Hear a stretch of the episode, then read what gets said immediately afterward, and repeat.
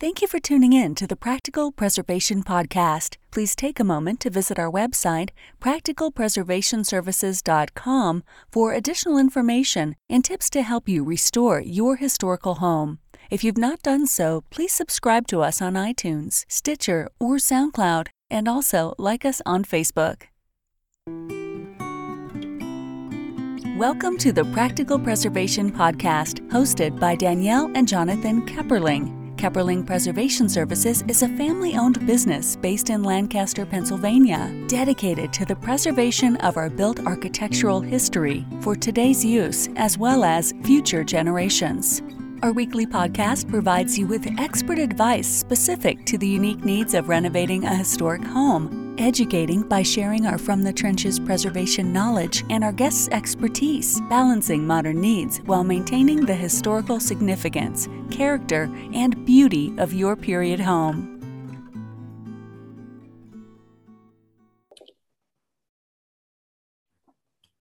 Today on the Practical Preservation Podcast, I have Marc uh, Jamieson with me from Heather and Little. Uh, thank you for joining me today.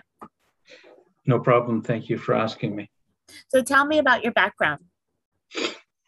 Well, I'll start a little bit with Heather and Little. Um, they are, um, they always have been uh, a family business and still are.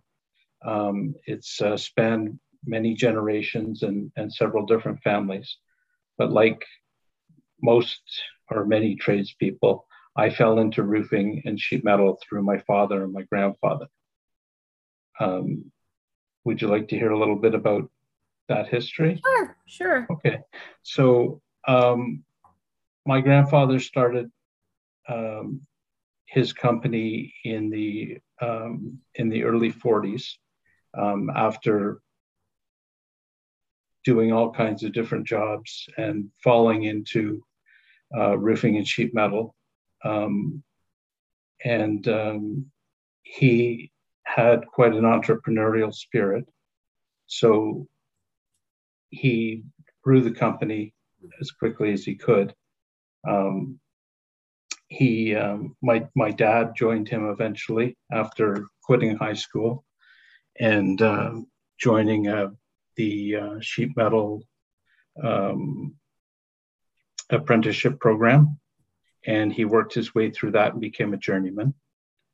And um, he shared the same entrepreneurial spirit as my grandfather, and he soon became a partner with him. And uh, then in about 1969, they purchased a larger commercial industrial roofing contractor called Bothwell. And um, together they formed a company called Bothwell Accurate, which went on to become one of the biggest uh, commercial industrial roofing contractors in, uh, in Canada. Um, now, in the 1980s, our family purchased another roofing company, which was Heather and Little. Okay. And that's how we got involved in Heather and Little. Now, both companies shared a similar background. They were both family oriented companies, um, both starting out um, in the in the mid 1920s or um, that's when Bothwell and Heather and Little had started out. Um, and they both had a, a similar focus on quality and craftsmanship, and they performed similar types of work. Um, so it made sense that they would work together. Right. In fact, in fact, prior to the acquisition, they they would occasionally have joint ventures. Mm-hmm. Um, so, in order to keep both names alive, uh, it was decided that um, they would operate separately and one, one company would take over the flat roofing and flashing business and Heather and Little would focus on steep slope roofing and ornamental sheet metal work that we were or that we are known for today. Right. Um, so eventually the family decided to sell the flat roofing business and, and focus strictly on Heather and Little. Okay.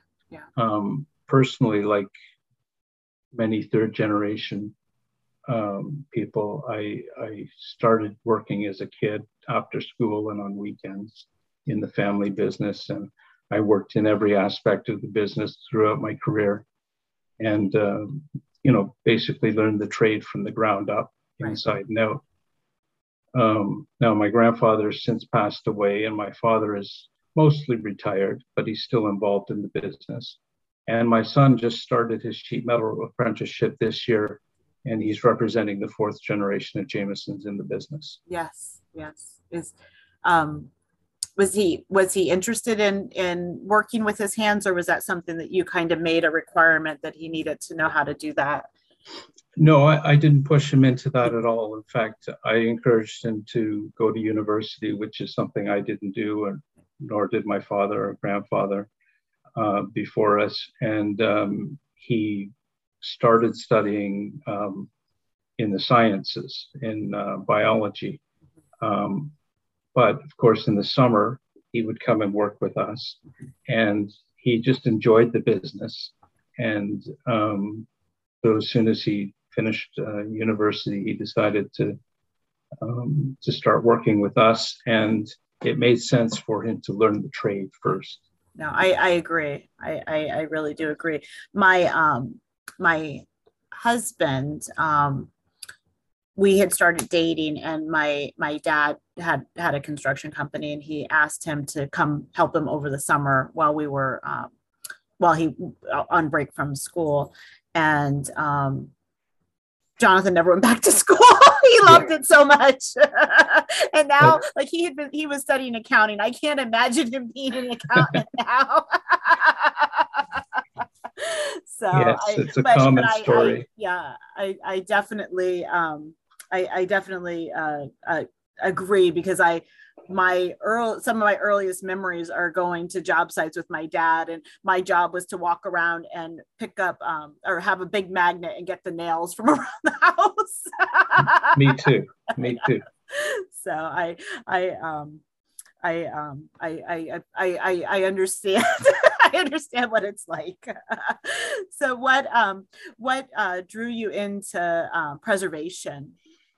Um, for preservation, there's there's probably three parts to that answer. Um, first of all, um, one of the things that I admire most about the work that we do um, is the craftsmanship and attention to detail that goes into the work. Um, that's what I admire most about it.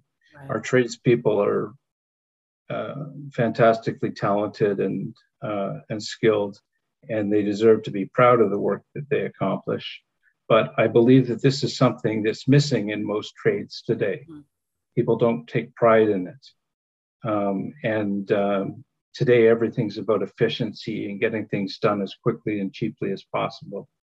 So I like to think that by focusing on preservation, we're able to apply the craftsmanship and skills that are becoming more and more scarce. Mm-hmm. And maybe we can contribute to keeping those skills alive. Um, also, I think that um, old buildings are, a reminder of our past culture and history. And uh, once destroyed, those memories can never be fully recovered. So I believe that we owe it to ourselves and future generations to understand and honor our history. And the, the final part of that answer would be uh, for the environment.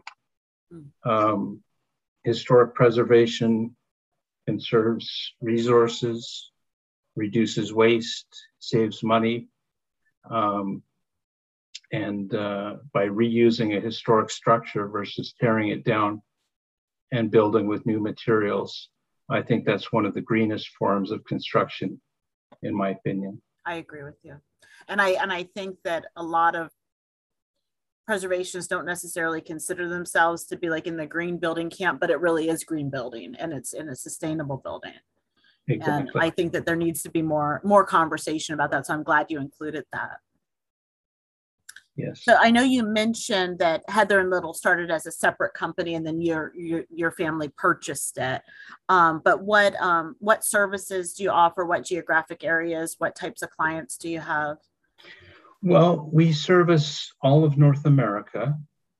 Um, we're located in Toronto, Ontario, uh, in Canada, um, and we we do contracting or installation work in all of Canada. Um, in the United States, we don't do any installations, but we fabricate and supply ornamental uh, architectural sheet metal for contractors um, that uh, aren't up to making that that right. type of material. So we, um, you know, we that's where we, we really stand out and and where we're unique is in that custom architectural sheet metal fabrication.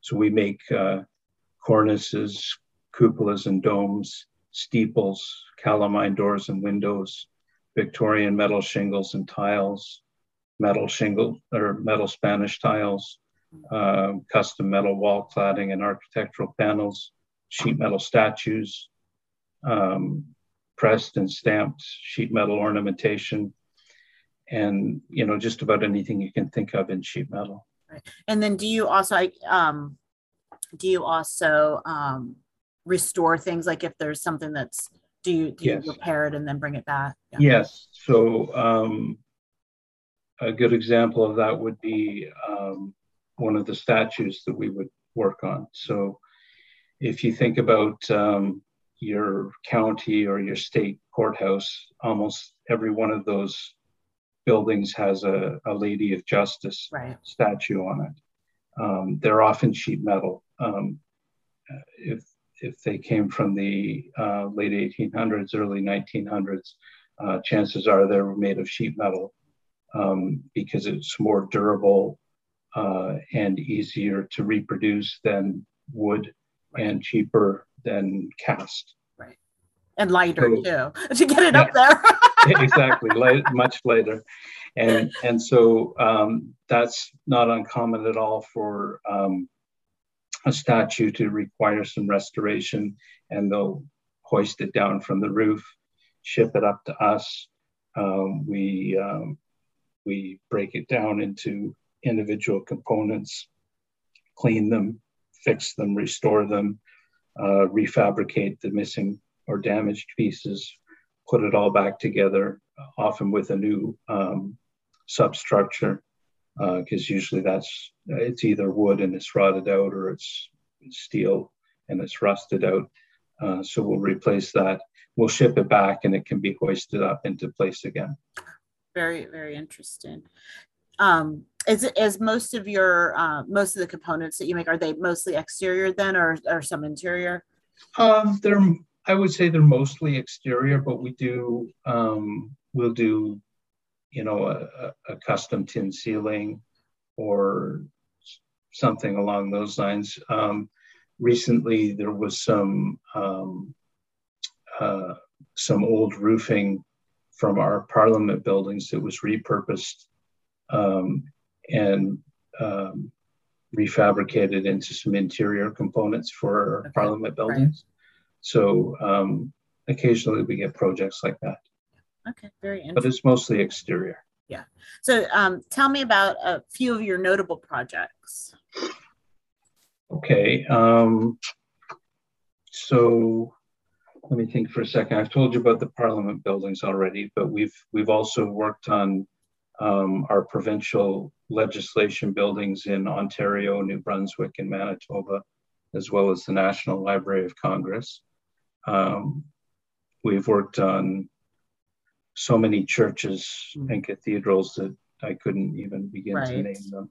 Um, recently, we did two prominent buildings in, in Toronto where we um, fabricated um, uh, stamped metal cornices that had one of the buildings, the cornice had been removed uh, many years ago. It was missing. All we had were blurry old photographs and sketches, and we uh, we had to reproduce those uh, completely from scratch. Um, recently in Boston, we uh, reclad six Kalamein doors in bronze. Uh, they just turned out beautifully, and they're for the Brighton County Courthouse. And right now we're just working on um, a, a, really unique uh, stamped copper facade project for a Lloyd Wright design mansion in Los Angeles. Oh, that sounds interesting. It is. And, and beautiful. oh, yes. yes. so we've worked on um, you know, just about everything you can imagine from the Statue of Liberty to the um, Thomas Jefferson uh, Library of Congress um, to you know churches and individual households. Oh, uh, that's that's very interesting. Um, so, uh, what do you? What common mistakes do you see when people are restoring or replacing decorative metal architectural details? Um, I think that one of the biggest mistakes that's made in building preservation in general is giving up. Mm, so, um, um, building owners and designers today look at an old, worn out building component and think, well, nobody can do that. Nobody has that skill anymore. This was made by hand. Um, and as you know, it is in fact possible to find like-minded people today that are willing to take the time and apply those old old world skills. Um, you just have to search a little bit harder.